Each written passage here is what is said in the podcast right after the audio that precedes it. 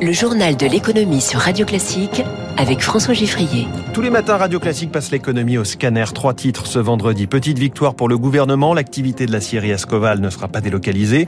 Le vin de Bourgogne va coûter plus cher. Et puis, à propos d'argent, qu'est-ce donc que cet euro numérique que veut lancer la Banque Centrale Européenne? À suivre, le Focus Eco. Comment va l'activité à Paris? Dominique Restino, président de la Chambre de commerce et d'industrie de Paris, au micro de Radio Classique à 6h45. Radio classique. Journal de l'économie qui démarre avec un ouf de soulagement du côté de Bercy et surtout des salariés d'Ascoval. Le groupe allemand Sarstahl, propriétaire de cette aciérie française, voulait délocaliser temporairement en Allemagne, utiliser des fours à charbon au lieu de fours électriques. Le gain sur les coûts aurait été substantiel vu le triplement des tarifs de l'électricité, mais cela aurait coûté euh, trop cher politiquement au gouvernement, surtout pour une usine sauvée à coût de dizaines de millions d'euros d'argent public. Bonjour Eric Mauban.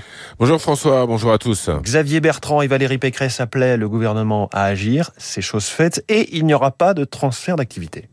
Effectivement, une mobilisation générale pour éviter ce qui aurait été un, sévère camouflet pour la France. Une réunion s'est tenue hier soir au ministère de l'économie avec les responsables du groupe allemand. Ils ont finalement renoncé à leur projet de transfert d'activité d'Ascoval sans que l'on sache ce qui les a convaincus. Pour Bruno Le Maire, ministre de l'économie, il n'était pas question de voir une partie de l'activité d'Ascoval délocalisée en Allemagne, a fortiori pour des raisons d'économie sur leur facture énergétique en utilisant du charbon. Rappelons que le gouvernement se mobilise depuis plusieurs années pour sauver le site. Il emploie 270 salariés et fabrique des barres d'acier dédiées à la fabrication de rails, notamment pour la SNCF. Bercy avait accordé en début d'année un prêt de 20 millions d'euros pour payer les salaires et a multiplié les efforts pour trouver un repreneur pas à n'importe quelle condition. Le gouvernement fait de la réindustrialisation et de la décarbonation de l'industrie des objectifs prioritaires. Hors de question d'être pris en défaut sur ces thèmes à cinq mois de l'élection présidentielle. Éric Mauban, en direct pour Radio Classique. Le début hier des négociations salariales dans l'hôtellerie-restauration. Les organisations patronales ont annoncé avoir proposé une nouvelle grille des salaires avec une augmentation moyenne de 10,5%.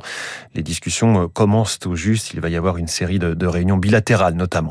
Combien pour la croissance française en 2021 6%, 6,25, 6,3%, non, 6,5, 6,75, qui dit mieux L'OCDE, l'organisme, estime désormais que l'économie française devrait croître autour de 6,8% cette année, reprise plus forte qu'anticipée depuis l'été, notamment grâce à la campagne de vaccination qui a permis d'alléger les contraintes sanitaires. Il est 6h41. L'année dernière, l'événement s'était déroulé à distance. Ce dimanche, la vente des vins à Beaune se déroule sous de meilleurs auspices, les auspices de Beaune. Les vins de Bourgogne ne se sont jamais aussi bien vendus, plus 9% de transactions par rapport à la moyenne des cinq dernières années une envolée à l'export, mais cette année est très mauvaise en récolte et il y aura un impact sur le prix, Émilie Vallès. Pluie, gel en avril, grêle, maladie. Les vignes de Bourgogne n'ont pas été épargnées cette année. Résultat, une récolte divisée par deux en volume par rapport à l'an dernier.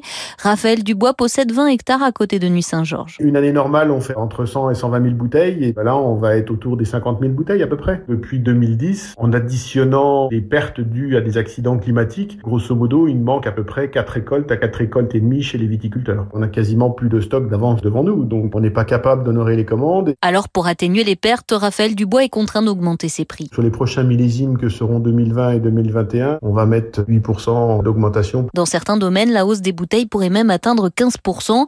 François Labbé est vigneron au Clos Vougeot et président du bureau interprofessionnel des vins de Bourgogne. Non seulement le vin est rare, mais toutes les composantes euh, autour du vin, c'est-à-dire la bouteille, l'étiquette, la capsule, le carton, ont des prix qui explosent. Aujourd'hui, imaginez-vous que pour une simple capsule en étain, son prix a doublé et il y a six mois d'attente pour être livré. On n'a jamais connu ça. Mais les viticulteurs feront en sorte que les hausses soient raisonnables, continue ce professionnel. L'idée n'est pas que nos bouteilles disparaissent des linéaires, car trop chères. Émilie Vallès pour Radio Classique. Alors, euh, va-t-on payer un jour sa bouteille de pommard, de Nuit Saint-Georges ou de Montrachet avec des euros numériques? La BCE avance dans un projet en la matière d'euros numériques face à, l'émergence des crypto-monnaies. L'autorité monétaire européenne refuse de se laisser distancer. Hier, elle a annoncé qu'une version numérique de l'euro pourrait avoir cours légal avec un, un prototype lancé euh, en 2023. De quoi s'agit-il et quel est l'intérêt d'un euro numérique? Question posée à Claudine Hurman qui dirige les infrastructures, l'innovation et les paiements à la Banque de France. L'émission d'une monnaie numérique de banque centrale, c'est vraiment participer à ce mouvement de digitalisation. Il y a un rapport qui a été euh, publié euh, en octobre 2020 et qui a fait état d'attente en la matière de la part des utilisateurs finaux pour euh, justement avoir un autre moyen de paiement, peut-être plus moderne, mais qui complète la panoplie de moyens de paiement existants. Mais à côté de ce volet, on va dire innovation, il y a aussi le volet accompagnement et encadrement des acteurs de cryptoactifs. Donc effectivement, il ne s'agit pas d'années annihiler euh, l'innovation, mais de l'accompagner et de l'encadrer pour surtout euh, protéger les utilisateurs euh, finaux, les épargnants et les investisseurs. Et puis une semaine après la fin de la COP26, plus que jamais, les entreprises, en particulier les banques, sont sous pression pour une économie plus verte. Alors euh, au-delà des engagements pris à l'échelle internationale sur le financement de la transition écologique, comment cela se passe dans les territoires?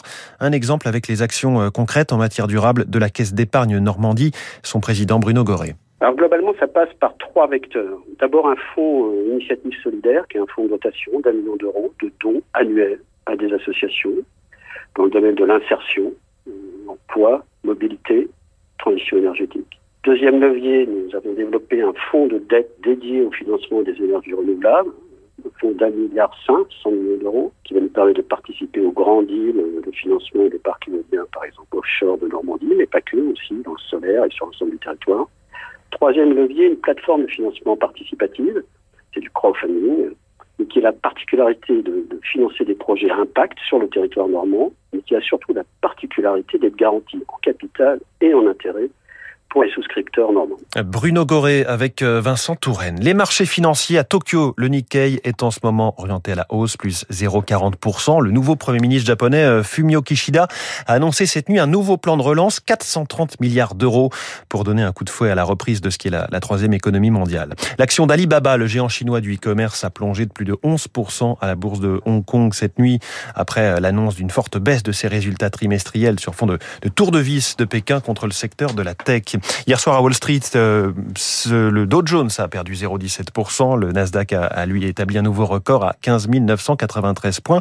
Repli de la Bourse de Paris, moins 0,21 après six séances consécutives de hausse. Il est 6h46. Dans un instant, le, le Focus Eco. Dominique Restino, président de la Chambre de commerce et d'industrie de Paris. À tout de suite.